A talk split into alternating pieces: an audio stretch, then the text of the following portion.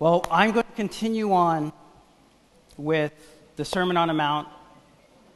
I've been going through the Sermon on the Mount. I started with Beatitudes, and I really, really spent a lot of time uh, during the time of the Beatitudes. And, uh, you know, it's great to have Claude and Gail here. Um, because even when we were in Israel, the one thing that we emphasized was being guided by the Spirit and being so focused on the Word of God and learning from what He has to say. And just like this morning when we heard from Pastor Otto, it is the Word and discipleship that transforms us. And I am so glad that Logos is, is part of our name because that is one thing that is missing in the church these days is an emphasis on the word. And, and it's interesting because it's not about the length, but I tell you, when you get a 10 minute sermon, there's a problem. Now, if it's called for because of the type of service, but in the main service, we should be digging in to the Word of God. And I tell you, it doesn't matter who's preaching here when when we give the, the scriptures over, there's a long list of scriptures that we give over for them to be prepared. And that, and that is something that is, was actually wonderful to hear this morning that, you know, Nexo and Pastor Otto, that is exactly what they emphasize. Look at the fruit. Look at the fruit when we disciple and we focus on learning what God has to say, the truth that He has for us. George, can you put up a picture of the Sermon on the Mount, the photo of the hill? I wonder if you can bring it up. And I just want you to imagine what's going on here because you see, what's so important is that Jesus, and it all starts in, in chapter 5, and it goes right through to chapters 8, verse 1. Let me say, well, well how come it stops at chapters 8, verse 1? Well, um, the people who decided to create a few hundred years ago decided to create the chapters and verses. Sometimes you know, they, they cut it off right. Sometimes they missed it a little bit.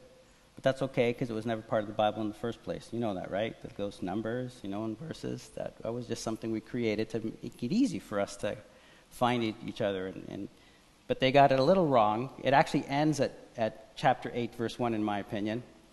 But it's three chapters. Three, I don't know, I guess George might be having a little bit of problem bringing that up. That's okay. But anyway, this is, this is how you can imagine, imagine it you got the Sea of Galilee, and then there's these hills that just, rolling hills that just go up from it. And there are these beautiful rolling hills, and Jesus would have gotten to the base of one of those rolling hills, and all of a sudden, in chapter 5, he says, Seeing the crowds, right? Seeing the crowds, he went up the mountain, and we sat down, his disciples came to him. And in verse in chapter 8 verse 1 it says and the crowds were astonished. Last verse of chapter 7 and the first verse of chapter 8 the crowds were astonished. There it is. You see you could see Jesus maybe walking up to one of these hills. It might have been this one, might have been one of the others. We're not, we're not sure. Tradition says it's this one, but doesn't matter. It was one of those hills in that general zone. Jesus walking up from the water's edge up to that hill so it's almost like a natural amphitheater. And he'd be, he'd be teaching. Crowds of people coming to him. Crowds of people. And as he's teaching them, the Sermon on the Mount, when you read through it, it's 10, 15 minutes. Do you think Jesus spent 10, 15 minutes on that hill? No. He probably spent hours. But we only have 15 minutes of what his teaching was, of all that he said. And so, one of the things that I want to share with you, and you've heard me say this many times, is it's not just what was written that's important when we read the Bible, but how it was put together, structured together. Because you see, back then they didn't have computers and storage spaces, not even the printing press. Everything was handwritten. Either done through memory and then handwritten painstakingly, slow. And so, how do you convey, let's say I'm going to make up the time, I don't know how long he was there, three hours of teaching in a span of three chapters? And what they did in the ancient world is they not only picked exactly those highlights, but they actually put them together in a certain way to deepen the message. And just like we saw with the Beatitudes, right? There are nine Beatitudes, nine blessings. And it says, Blessed are the poor in spirit. Blessed are those who mourn. Blessed are the meek. Blessed are those who hunger and thirst for righteousness. Blessed are the merciful. Blessed are the pure in heart. And blessed are the peacemakers. And we've been reading how it all starts with poor in spirit. And that is a recognition of how poor we are. Blessed are you when you recognize how poor you are, how perfect God is, and how far we are from his perfection. And that without Christ, we could never, never have even come close. And Jesus declares, theirs is the kingdom. And you see, this is what we call an ethos. Right? We have the name logos, which is really reason and logic. Some translate it word, but actually it means reason, logic. And then we have ethos, which is your character, your essence. And it's used a lot in the Bible. Actually, it's, it's translated custom or manners. You're going to see it all. Like, it was, it was in the custom of Jesus to go up to pray. That's actually the word ethos. In other words, ethos is something much more than custom. It's something that is in you, something that guides your thinking, your, the way that you approach things. It's the transformation of your mind into something completely different. And then outwardly are customs and mannerisms. But internally, it's something that needs transformation. And we need ourselves to transform. And the Beatitudes is transformational. Right after we read the Beatitudes and, and we talked about it, Jesus says, You are the salt of the earth and you are the light. Because, but only if you live by what the Beatitudes call us to live by. And so Matthew starts with the Beatitudes. He starts with the Beatitudes. But right after, right after the Beatitudes, he starts talking about another subject. But before we get into that, before we get into that, I have an object lesson for you today. I have a box. In my box, I have tennis balls. Doesn't bounce very well up here. I have water. There's a jar of water. Hopefully, I don't make a big mess. And I have a jar. Now, many of you have probably seen this analogy used before for a variety of reasons. I'm going to use this analogy here for the purpose today. Hopefully, what I say will stick. All right? Now, when God created Adam and Eve and he breathed into them, they were filled.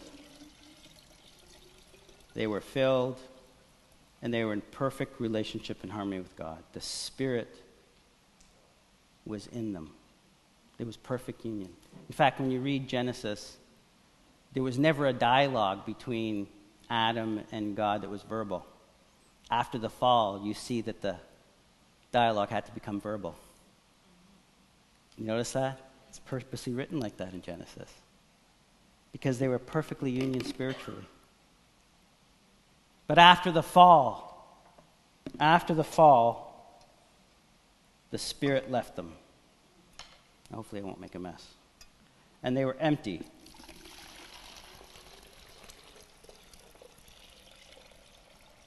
They became an empty vessel.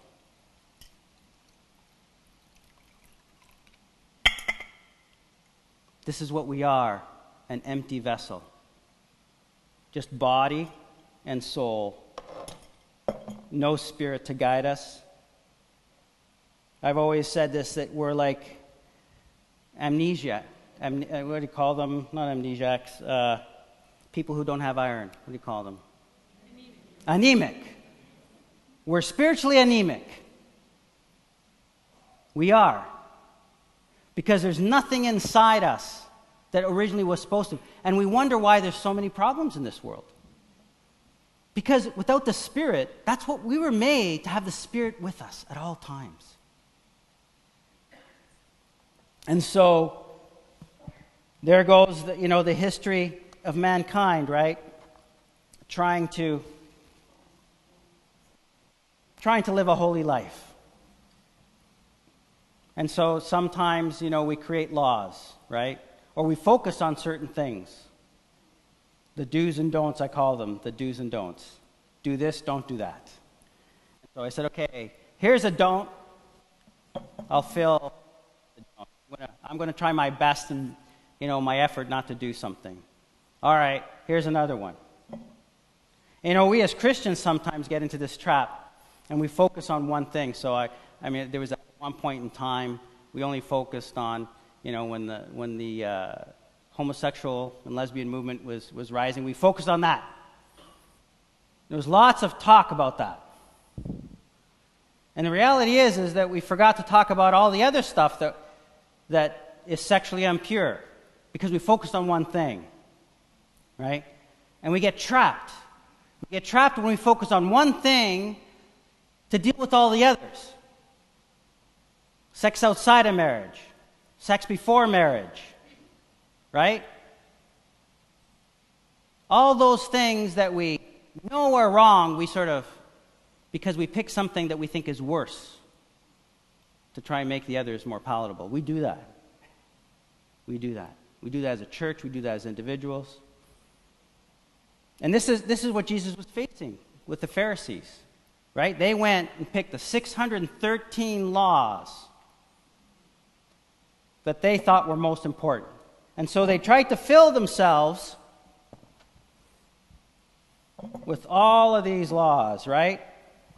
They kept on filling themselves. And the more they studied, the more laws they put in. And so they thought, oh, because I have all these laws, all these do's and don'ts, that's enough. That's enough. But guess what? That doesn't fill you. That's just all human effort. And so, what ends up happening when you start to think this way is you think that life is just a matter of me living a certain way, dressing a certain way, going to work and behaving a certain way, not swearing, you know. Somebody who swears got to be bad, bad person. Now, you know, I, I've, I've heard a Christian swear, and you know what? They apologize. Does that make them a bad person? No. In fact, the person I'm thinking of is a beautiful person. They just were angry and suffering. But if we focus on the one thing, oh my goodness, how do we treat that? How do we treat people? We start to put one thing over the other. And then sometimes we slip into areas that are gray and like I mentioned before, you know, people who maybe struggle with smoking or have tattoos. But we don't talk about the hidden, the things that are beyond the surface. And this is what Jesus was talking about as he's on the Sermon on the Mount. He's going from the Beatitudes. This is the way we need to think. This is the way we need to think. And then some people start to think, well, is Jesus abolishing the law? Because that, that's the one thing that they start to think oh, is Jesus abolishing the law? Is, is this what's happening? Is he abolishing the law? And this is what Jesus said. He says, I'm not here to abolish the law. Not at all. He goes, Do not think that I have come to abolish the law. And in fact, in the Greek, the word abolish is, is written twice and when you see something repeated twice or three times, and we don't see it in our English translations, it means double the emphasis. It's a multiplier emphasis. Don't, don't think that I've come to it. This is the way it would, it would read if it was literal. Do you not think that I have come to abolish, abolish the law of the prophets? I have not come to abolish, abolish them. It would sound funny. But that's how they added emphasis. I didn't come to abolish it. He says, I came to fulfill them, make them more complete. Oh, can you imagine the Pharisees in the crowd? They must have been, going, yes, finally, he's talking our language. For a minute there, we were getting worried. This guy isn't about the law, but now he's saying, no, I come to fulfill it. I, I want to come fulfill it. And Jesus goes on and he says, For I truly say to you, until heaven and earth pass away, not an iota, not a dot will pass from the law until all is accomplished. Yes. The Pharisees, yeah. This is what we want to hear. And you see, the Pharisees would have loved it because they would have been saying, See, to all you people, you need to, you need to abide by the 613 laws. Therefore, this is what Jesus says afterwards. He goes, verse 19, Therefore, whoever relaxes one of the least of these commandments, hmm, it's an interesting statement, and teaches others to do the same will be called least in the kingdom of heaven. But whoever does them and teaches them will be called great in the kingdom of heaven. For I tell you, now this is where it turns. Unless your righteousness exceeds that of the scribes and Pharisees, you will never enter the kingdom of heaven. Now, wait a minute. Jesus, you just told us that you want us to, to be oriented towards the law. It's all about the law. That's what the Pharisees teach. What are you talking about? And you see, the clue comes in in the word relax and least. And you see, the word commandments doesn't just mean the laws that you follow. There's actually many ways of thinking about the laws. The laws of actually how they are applied become a law unto themselves. You see, when I teach you something, the way it's applied in your life, it's the law taking on meaning and being applied again and again and again. And so Jesus begins to clarify. And you see, we begin to see that Jesus starts to imply that these 613 laws aren't enough. You need more, a lot more. So, do we create more laws? Well, I guess we could. We can create more laws. There's, a, there's enough space in there.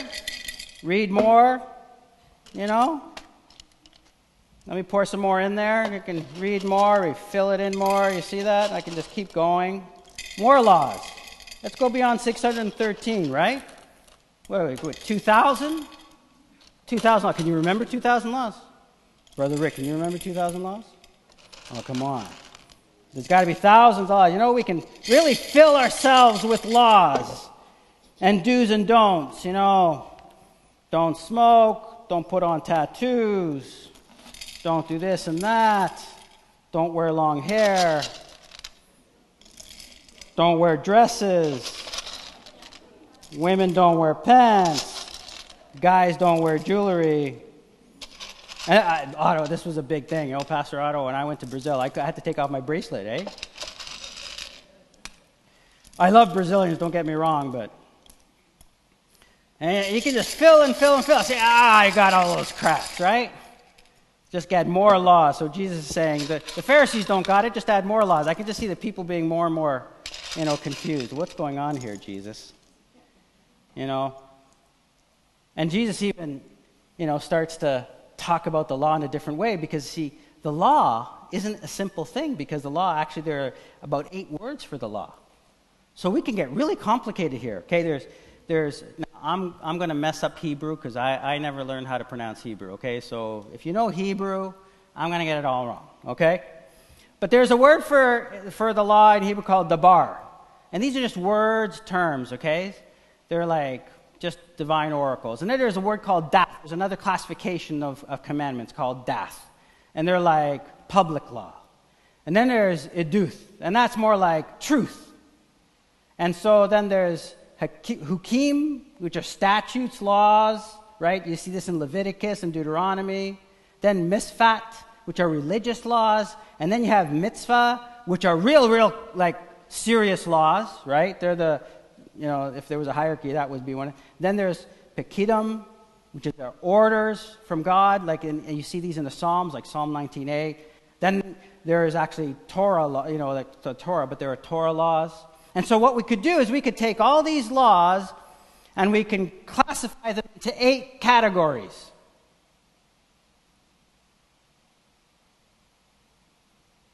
Wow. I mean, I did my doctorate, but it'd probably take a lot longer than that to get this all figured out. But is that what Jesus was talking about? To go beyond what the Pharisees do? And here's what we get into verse 21.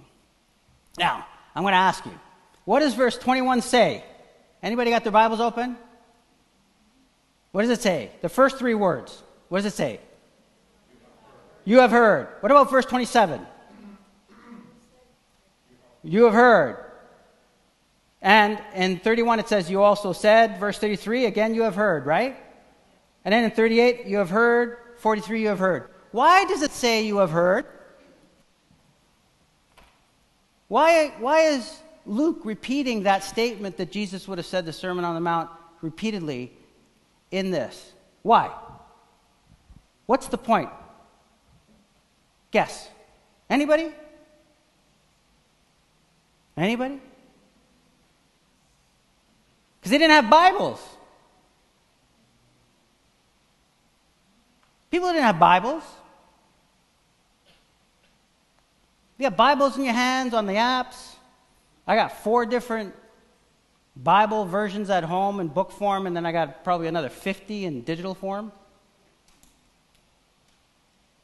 They didn't have Bibles. And so that's Jesus was saying, You have heard, you have heard. And every time he says that you have heard it said, he's referring back to something in Deuteronomy or Leviticus or in the Bible in the Old Testament. And he's going, You have heard it said. Because people didn't have the money, unless you're extremely rich, to own a scroll. So the only way that you would have scriptures if you memorized it. And so, you know, like when I was saying that it's hard to, to think of all these laws, you know, I knew, I knew this Portuguese guy when I was going to a Portuguese church downtown. Uh, and he was an immigrant. And back then, he was an older man, and he, but he had become a Christian late in life. And he had memorized the entire Bible. I was shocked. Like, the entire Bible, you memorize it, the whole thing, like every piece of scripture. He would have been one of these guys up to here. But you know why? Because he couldn't read or write. But he never told anybody. So every time the scripture was read in church, to him it was like gold. Like gold. And he memorized it. And then he'd have people read it to him so that he could memorize it. And it became a part of his life. And I'm just digressing a little bit here, but you see, it's wonderful for us to have the Word of God in written form. I wouldn't change it for anything else. I wouldn't. But sometimes we take it for granted. And we need to have it in us.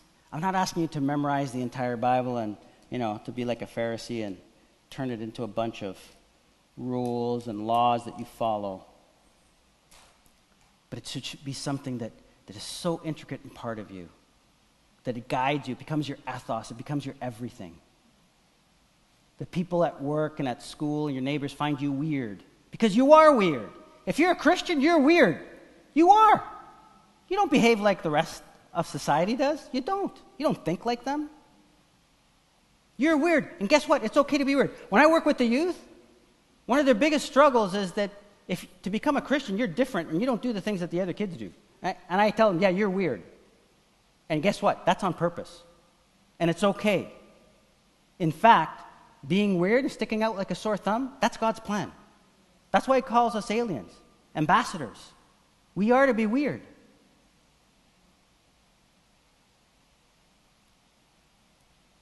And so Jesus, just going back, just says, You have heard it said, you have heard it said, you have heard it said. And then in verse 22, what does he say? Say it, two, what does he say? Verse 22, verse 28, verse 32, what does it say? It's the same thing, it's repeated. What does he say? But I say to you. So Jesus is going like this Hey, you've heard this law from the Bible. But I say to you, and this is where Jesus is getting about the least of these. He's not talking about a, a, a order, a, a hierarchy here. I always say, guys, read things in context. Because Luke is putting together this scripture, one adjacent to another, for a purpose. Jesus just finished saying that he didn't come to abolish law, he came to actually fulfill it.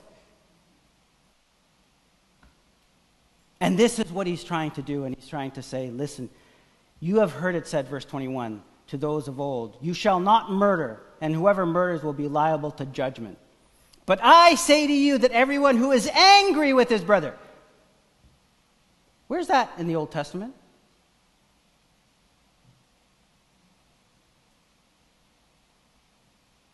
Let's go to the next one. You have heard it said, that you shall not commit adultery. But I say to you that anyone who looks at a woman lustfully, where's that in the Old Testament?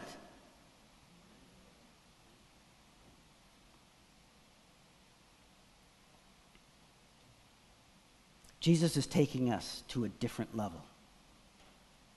These are what Jesus was referring to as the least of these. In other words, the ones that people ignore, not the big, the big sin that people want to point out because I like to differentiate between, you know, sins so that they focus on the big ones and they can, you know, feel good about the little ones that they let go by. And Jesus is going, no, no, no, no. You got to understand the law, the commandments, they're the will of God.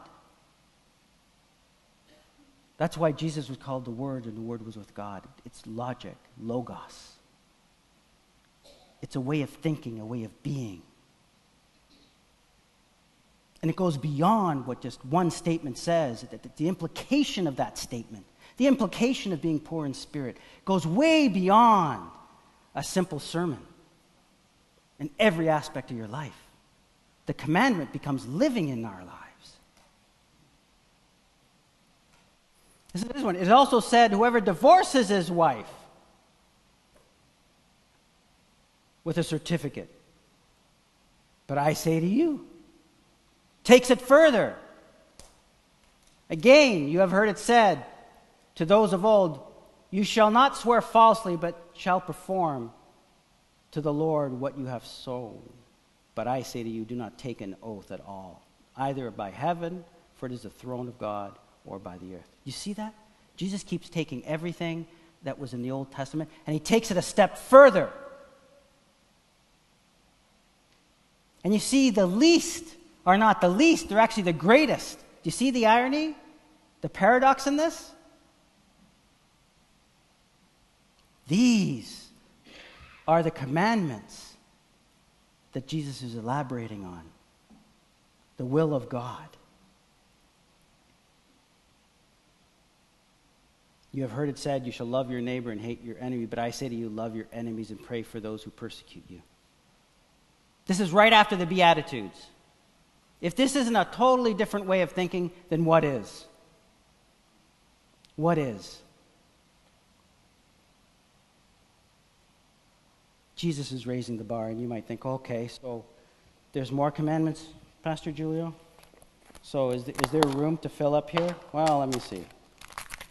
Maybe, you know, these least of these, you know, these little ones? you know, maybe, maybe I can fill them in here. You know, maybe there's room for them here. Well, let me try. Let me see. Well, let me see. Can, is there some space in here? You know, oh, I can fill that in there. Let me put some more of these, the least of these, you know. Applying all these commandments, just put them in there. Just put them in there. You know, while they're filling in that jar, all that space. So we just got to fill ourselves with more and more rules. You know, it's not just about murder, it's about anger and hate. Wow. You know, let's, let's keep going. There's still room in there. You know, Jesus kept going. I'm sure that, you know, in his three hours, he might have given more examples. You know, let's, let's add some more rules in here. You know, let's see how far we can go. Fill this jar, you know, this empty vessel, this sinner. The more rules you put in here, it'll make them better, eh? Shake them a little bit. You know, I need some, some of us need some shaking, you know. Him across the side of the head, you know, really bang him in there. Teach him a lesson. See, we got there. More rules. Let's give him some more. He deserves more. There you go. There we go. How dare you wear a bracelet? How dare you wear a bracelet, you Portuguese man? You're in Brazil right now. There you go. Come on. Wow.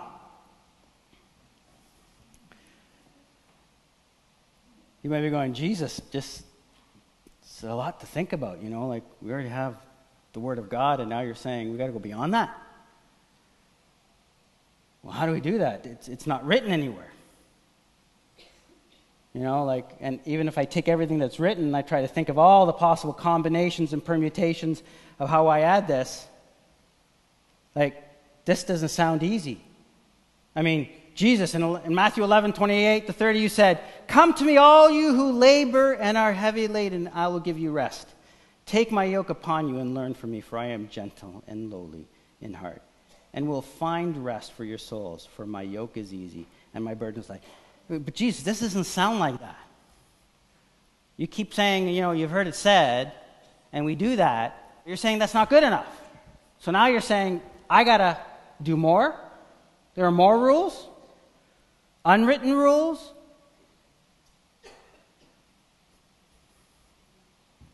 Wow. I tell you, this is a lot heavier than when I started. This does not seem like a light burden. This this is starting to feel really, really heavy. This is very heavy. I don't think I can live up to that standard. Can you live up to that standard?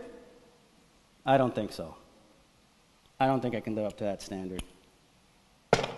That's a real heavy burden there. But here's what I want to show you something. You see, Luke does something on purpose. Can you bring up, is, is it possible to bring up the image? Are you able to bring up the image of the triangle? It's a PNG. I don't know, George. Ah, that worked. This one worked. Good. All right. Okay, this is a, it might be a little boring for some of you, but I, I just, I'm going to walk you through this, okay? The Sermon on the Mount starts at the bottom, okay? It starts with Matthew 5 1, the crowds follow Jesus, and ends with Matthew 8 1, okay? Jesus goes up the mountain, ascending, and goes down. Now, Luke, in a span of three chapters, has to put three hours, like I said, of what Jesus was teaching. Okay? And so, as he's teaching, he starts with the Beatitudes here at the far left at the bottom. And, and he's starting ascending. And you see, he's starting ascending into light salt and light, and he's ascending into Christ fulfills the law, and he keeps going up. And then you have heard it said. And these are different things that he's writing about that Jesus taught. And then at the very top, and you say, well, Julio, how do you know it's at the very top? Well, there's a technique that they used to use in how they used to write the Bible. And it would be almost like a scroll. And, and you got to think of that the scroll had an impact on how they thought. And so you have a scroll, and the center is the most important. I mean, Revelation, the center of the book of Revelation, is the entire book of uh, the entire story of the church in an analogy. And then you have the scroll, and everything just goes out from there like a butterfly. Okay? It's the same thing. And at the very top is the Lord's Prayer. And then from the Lord's Prayer, you see, just before, it's about giving and praying in secret. And then you have the Lord's Prayer in the middle. I used to call this, when I used to do Bible study, the sandwich. You know, and some sandwiches are small, some sandwiches are big. But in the middle is the meat. It's the Lord's Prayer. And then on the other side, you, set, you see here fasting in secret. And you start to see, well, how do they do that? Well, they actually pick key words and phrases as they structure this. And I'm going to show you this in subsequent messages. And you look that On the one left side is giving and praying in secret. On the right side of the Lord's Prayer is fasting in secret. And then on the left side, as you have heard it said, on the other side is unsaid examples. More examples of things that aren't written that you should, you should do. More commandments. And then on the left side is Christ fulfills the law. The other one it says ask in the golden rule, and that's where we are today. Do you see this is called, for some of you who, who like to look things up, a chiastic structure? C H chi I A S T, chiastic, I see. You guys can Google that. And what happens is we're reading right now from Christ fulfills the law, Matthew 5 17 20. What is the corresponding section? The parallel corresponding section. It is Matthew 7 7 to 14. And you see, this is how Luke wants you to understand what's going on in this section. And what is in that section? Here's what it says Ask, and it will be given to you. Seek, and you will find. Knock, and it will be open to you. So, do you understand that they're not talking about here about a million dollars in cars? Right? In context, this is about what it means to be a Christian and trying to live a Christian life, to be a light and salt. Okay? For everyone who asks, receive, and the one who seeks finds, and the one who knocks, it will be open. Or which one of you, if his son asks him for bread, will give him a stone? Or if he asks for a fish, will give him a serpent? If you then, who are evil, know how to give good gifts to your children, how much more will your Father fill your Father who is in heaven give you things to those who ask him. So, whatever you wish that others would have do to you, you also to them. For this is the law and the prophets. Sounds choppy, doesn't it? It's there for a reason. Enter the narrow gate, for by the gate, the gate that is wide, and the way is easy that leads to destruction, those who enter are by it are many, for the gate is narrow and the way is hard that leads to life for those who find it, a few. You see, on the one side of that triangle is Jesus talking about all this law stuff. On the other side, after you've prayed the Lord's Prayer, after you go to the Lord in secret, He gives you the clue. You want to know all these commandments? You're not going to memorize them. You need to ask God. You need to ask God for help. You're not going to be able to memorize all these things. You're not going to be able to do this.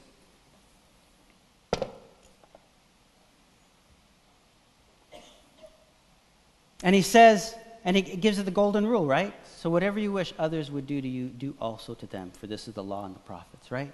They tried to trip him up, and he taught this. He taught this in a few places. You know, some people, on a side note, some people say, ah, you know, the Bible sometimes can't be correct because it puts different scripture in different parts of the story. Why couldn't Jesus have ta- taught the same thing in multiple times, multiple places? He even says it himself. Don't you remember when I fed the 3,000 and another time I fed the 4,000? He just says, I did it twice. So why couldn't he actually talk, teach it twice? He's saying here, this is the golden rule.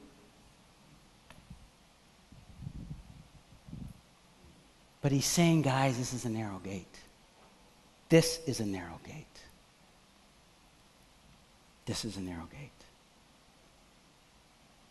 You can't do this. It isn't easy. You are not going to be able to do this. You need to ask. Need to ask. And what is it that you ask? What is it that you ask? Well, I have a story for you. I was watching a program that kind of surprised me. And I'll tell you why it surprised me. Because I didn't think that this community of believers were so far off from where I thought they were. And I was watching an interview, an Amish couple. And you so I always thought the Amish, you know, they reject technology, you know, electricity, you know, they, they go to church every Sunday, they read the Bible. They're Anabaptists, which means that you only get baptized when you're an adult. They don't do children baptism. They must have it right. I mean, they're a little bit, you know, idyllic. But they must have it right. So I'm hearing this interview of this young couple. They got married. We just prayed for a young couple this morning. And as they were going out, they went outside of their Amish village and they bumped into somebody who talked to them about God and asked them a few questions that they couldn't answer. And you see, in the Amish community, you work hard day and night, and on Sundays you go to church, and then you read on Sunday what everybody else reads, right? The pastor preaches, he says, well, everybody opens up their book and they read the Bible. And then throughout the week, you know, there's no electricity or motors, you, you work hard. But that wasn't good enough because the question of that Christian who bumped into them on the street and they didn't have the answer for stirred them up inside. Stirred them up inside. And so they began to read the Bible. And as I began, they began to read the Bible, they began to see that there's so many things in the Bible that they weren't aware of. And the more they read, the more surprised they were at the beauty of the Bible and the truth in the Bible. And they began to think, why haven't I been taught this? And they've been ta- they, they read about the Spirit. And all of a sudden, about being born again. And they start to talk to other people in the Amish village. And they started thinking that they were weird. And the more they read and the more they asked, the more the people in the Amish village began to ostracize them. You see, that Amish village, they had the Bible, they had Sunday service, they went to service, they read the Bible every week. But the one thing they confessed, they did not have the Spirit.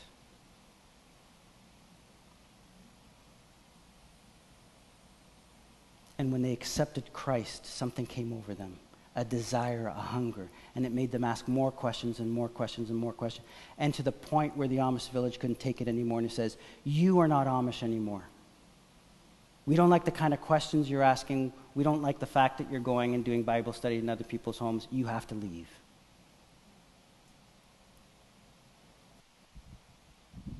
You see, they were young Christians who had just accepted the Lord.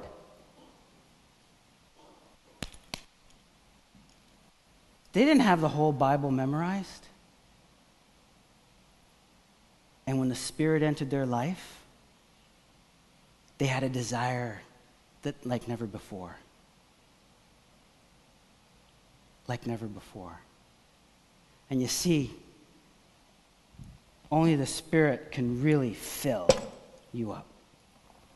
And you see, even when you think you've done all you can, you can still add more. As it goes down, it'll go down. You see the bubbles coming up. And you can still add more.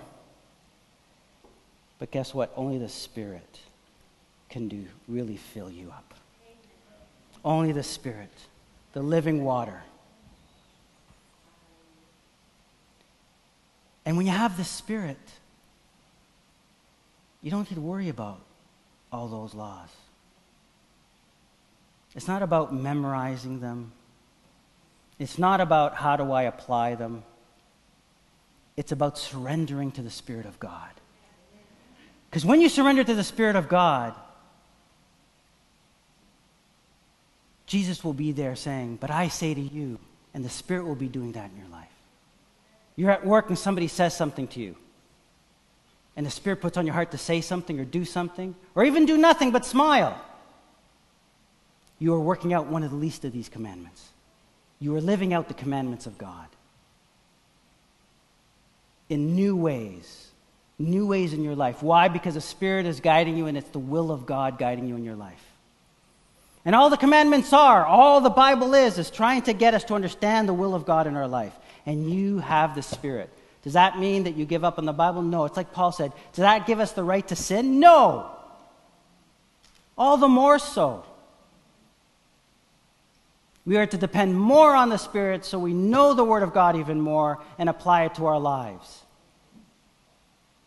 It is only by the Spirit that we can actually understand what Jesus meant by, but I say. Yeah, that makes sense. Why does that make sense to us? Because we have the Spirit of God in us. And every day, every week, with the people in your life, there's going to be an I say moment.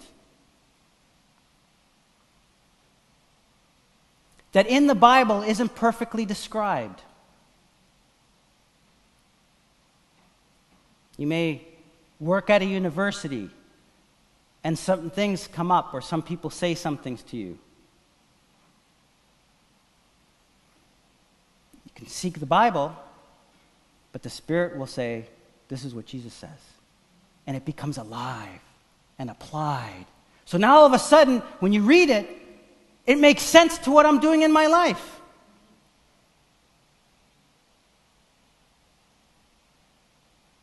And here's the thing that we forget. And this is what Jesus is trying to, to teach. You see, he doesn't want you to be like the camel. you know, the straw that broke the camel's back. You know, there's that picture of that camel, right? It's a heavy laden camel. All those straws, you know. Yeah, just keep pouring it on, you know, like the camels. This is what it means, you know, the, cam- the straw that broke the camel's back. Every straw on there can be different laws that, you know, you have to burden yourself with. That's not the way God wants us to live. And that's not what Jesus was teaching on the Sermon on the Mount. And you see, what Luke was giving us is the clue that after you pray, you begin to understand that really what God is asking us to ask Him, to go to Him in prayer, is for Him to help us. Lord, how do I deal with this situation? And you can do that in real time. You don't have to wait. You can do it in secret at your desk or at at your post or while you're working on the street. Wherever it is, you can ask.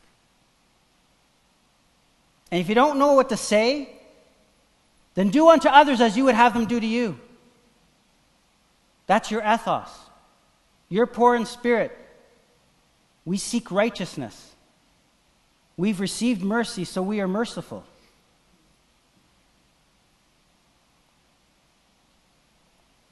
So this is like this Amish couple that began to experience the Spirit. And so, what is the Spirit? Let me share with you what the Spirit is. Ten things about the Spirit. The Holy Spirit is the one who helps you and teaches you. John 14, 26. Are you ready? Here comes some scripture. The Holy Spirit. Are you ready? But the Helper, the Holy Spirit from the Father who will send in my name, he will teach you all things and bring to your remembrance all that I have said. It is the Spirit that reminds you of what you need to do and what the Lord says. When you depend on the Spirit for strength, He is the one that brings to you the scripture or the truth that you need to act on at this point in time, no matter what you're doing in life. Number one. Number two, he convicts the world of sin. John 16, 7 to 8. Nevertheless, I tell you the truth, it is to your advantage that I go away, for I do not go away. If I do not go away, the Helper will not come to you. But if I go, I will send him to you. And when he comes, he will convict the world concerning sin and righteousness and judgment. Not you. Not you.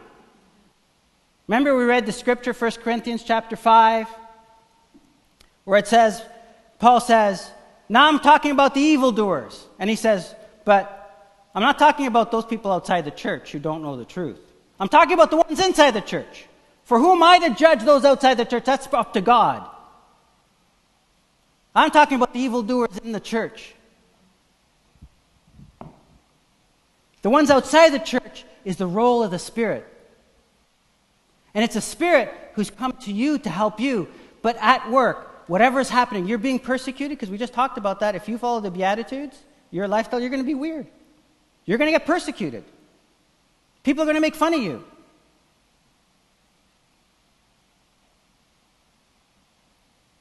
But the Spirit is the one who will convict that person, not you. You just need to live the life and respond the way that God wants you to be. You are the salt and the light. So be the salt and light. Let the Spirit of God convict that person and maybe give you an opportunity to witness to that person. That's how God reaches people. Do you know in the first two, three hundred years, there wasn't massive evangelists and TV programs and, and millions and millions of dollars to send people all over the world. It's like what Pastor Otto was saying. You bring the gospel to one person, they learn, they begin to read it, then they become a missionary and they bring it to another person, then they bring it to another person, and they bring it to another person. That is how the gospel spread. And it was through the Holy Spirit, not through schools, not through all the universities. They're great, don't get me wrong. I've been in university too long. He convicts the world of sin. Number three, the Holy Spirit dwells in believers and fills us. 1 Corinthians 3:16 Do you know, do you not know that you are God's temple and that God's spirit dwells in you? He dwells in you. If you are here today and you've never surrendered your life to Christ and you've always wondered, how can I live a Christian life? You can't do it on your own. You need to be filled with the Spirit. Whether you're online or in here, you need to surrender to God and accept Jesus Christ as your Lord and Savior because He's the one who's going to show you. You just cannot outthink it. You can't. 1 Corinthians 2 10 to 11. These are the things God has revealed to us by the Spirit. The Spirit searches all things, even the deep things of God.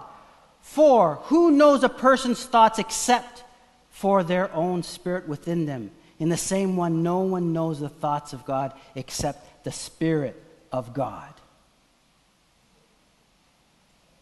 He is the source of revelation and wisdom in our lives. John 16, 13 to 15. But when He, the Spirit of truth, comes, He will guide you into all the truth. Jesus is the truth, the word. But it's the spirit of truth that will guide you. And you see, that's why it was very confusing to them when Jesus was preaching on the Sermon on the Mount. Because they were thinking, this. And until the Holy Spirit came, they had no idea. No idea.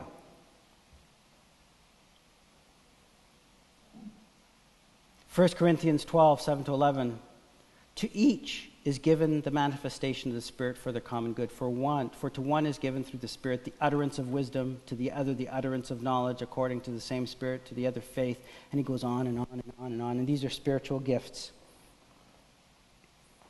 People of God, all of you, all of you who have accepted Jesus Christ as their Lord and Savior you're part of the body. You have a calling, a role, and a purpose in your life. The Spirit lives in you. You have a purpose. You have to act it out. If you want to experience the pure joy of God, you have to act it out. Because as soon as you understand your gift and your role and you start to do it, what ends up happening is a joy will come over you. Pure joy.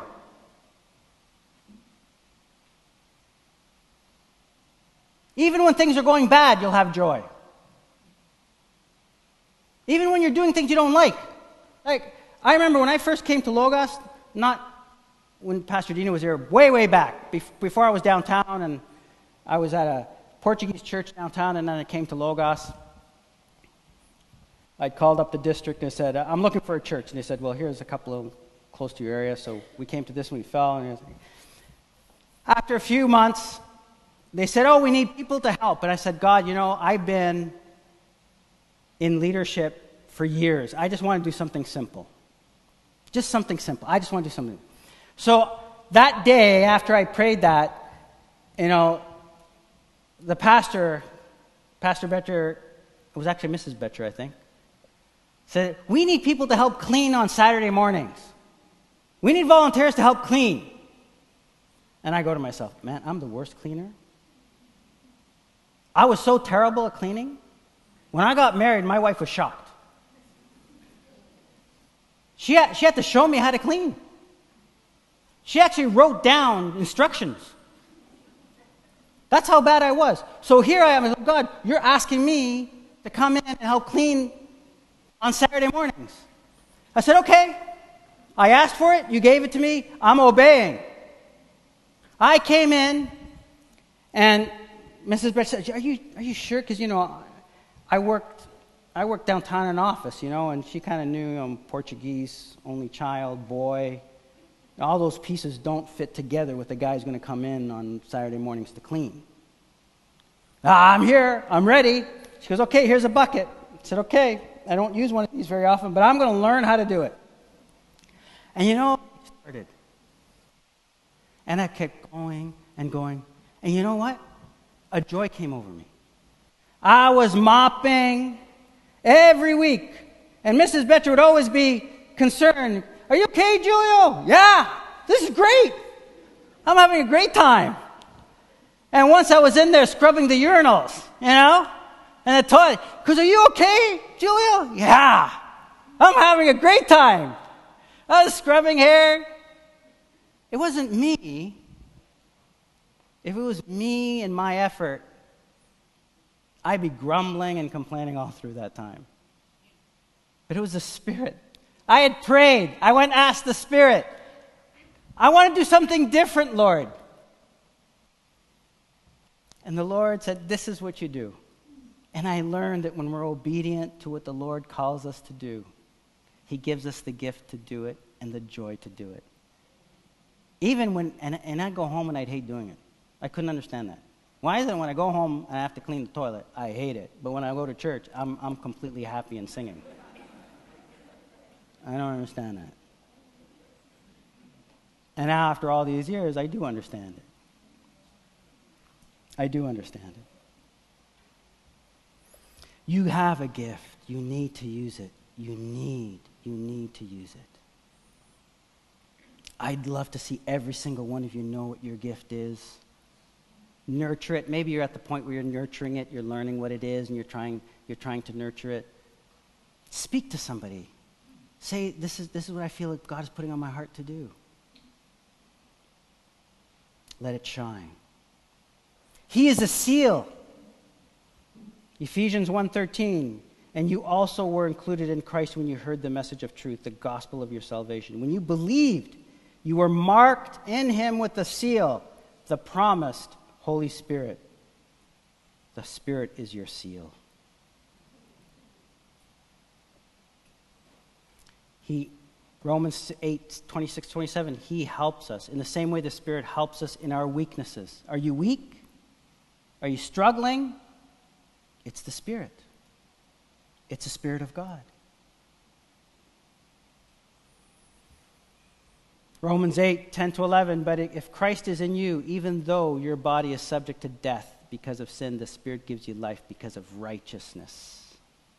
And the Spirit of Him who raised Jesus from the dead is living in you. He who raised Christ from the dead will also give you life to your mortal bodies because of His Spirit who lives in you. Because of the Spirit, we have hope and the seal and the guarantee. And the Spirit sanctifies. But I say to you, walk in the Spirit, and you will not gratify the desires of the flesh. Walk in the Spirit. You see, in the Sermon on the Mount, when Jesus started talking about fulfilling the law, this is what he was talking about. He was preparing people to the point to understand you and I cannot live in this life without dependence on the Spirit. And sometimes we get forgetful at work. we forget to include God in our life when things happen, things that are bad. And what did Matthew do? He struck to say, Well, ask. If something happens and you don't know what's going to happen, at a minimum, you have the Beatitudes, the golden rule do unto others as you do yourself, and you can ask God. There it is. That's it. You want to know that? There you go. Signed, sealed, delivered. Everything's there. You have the Spirit of God. You have the Word of God. That is how the law is fulfilled. No other way.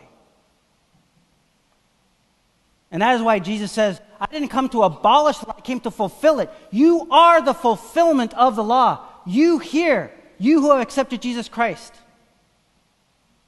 Maybe you've never heard it that way, but that's what Matthew is saying. If you follow Jesus, you're fulfilling the law of God.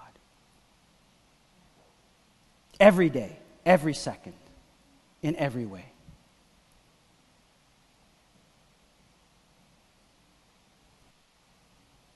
This is the challenge to you, church. And you see every day, you can still see the tennis balls in there, eh? Coming through. We get tempted because it's easier to just focus on certain things. I get asked all the time, especially with uh, young Christians, what, what rule should I follow? And I said, well, really, Christianity isn't really about rules. But if you really want something to start with, I'll start with this. Have you accepted Jesus Christ as your Lord and Savior? Have you been filled with the Holy Spirit? Let's start with those. What's next? Start praying and seeking God, reading the Bible. And then all of a sudden, a fire takes over. And just like that Amish couple, they just want to read it every day, all the time. What happens to us after five years, 10 years, 20 years? You know, what happens? Why don't we have that passion?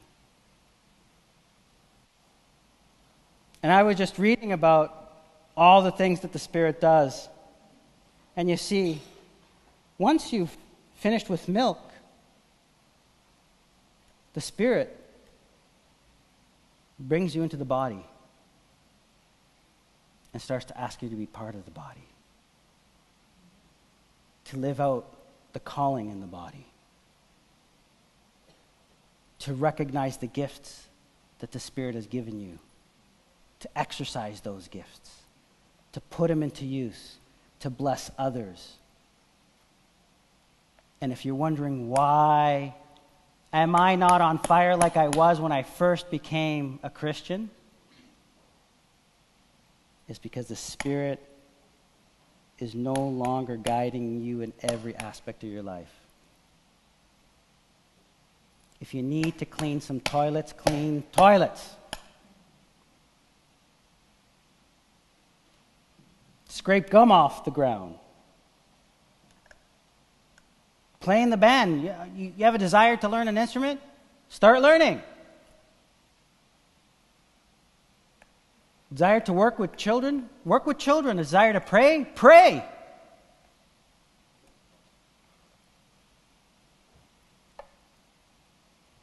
This is what Jesus was teaching on the Sermon on the Mount. That's what the least of these commandments is.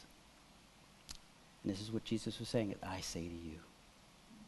I say to you. Band, please come up. Let us stand.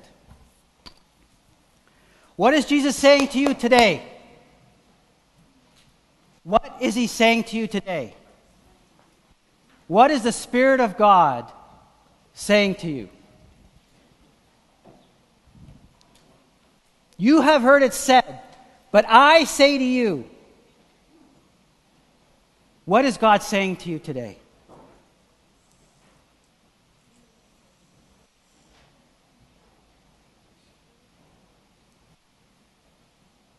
You need to respond.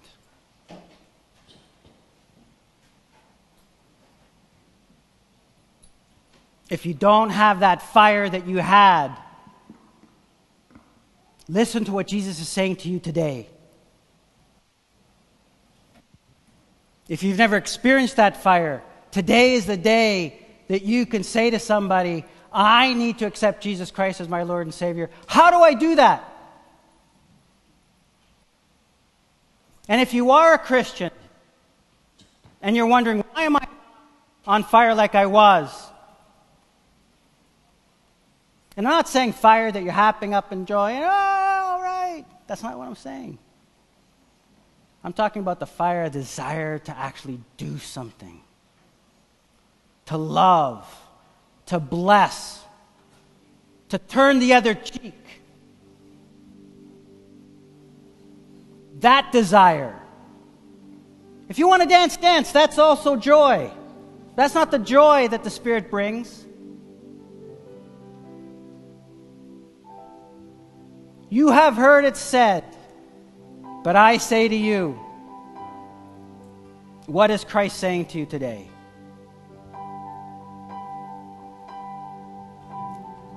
Bow your heads, please. That's all bow your heads. This is your chance to confess. Every head is bowed, eyes are closed. Don't worry, mine are not because I'm, I'm your public witness here. How many feel that Jesus is calling them for something? Raise your hand. I see those hands. Yes, yes, yes, I see those hands. Jesus is saying something today to you. Yes. You have heard it said, but I say, you know what God is saying and putting on your heart.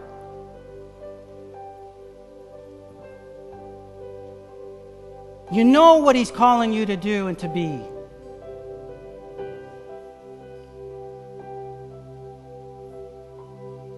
Now's the time to respond.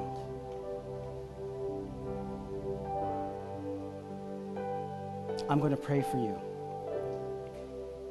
And then we're going to worship the true King. Father, how great and wonderful you are, merciful, only by grace. You are so patient with us, so patient. And Lord, today your message was about taking us to another level, but not in our own strength. A whole new way of thinking, of being, of doing. A new season. And Lord, you have touched many hearts here this morning. Speak to them, Lord. May the seed bear fruit in fertile soil and grow into a mighty work through the hands that have been raised.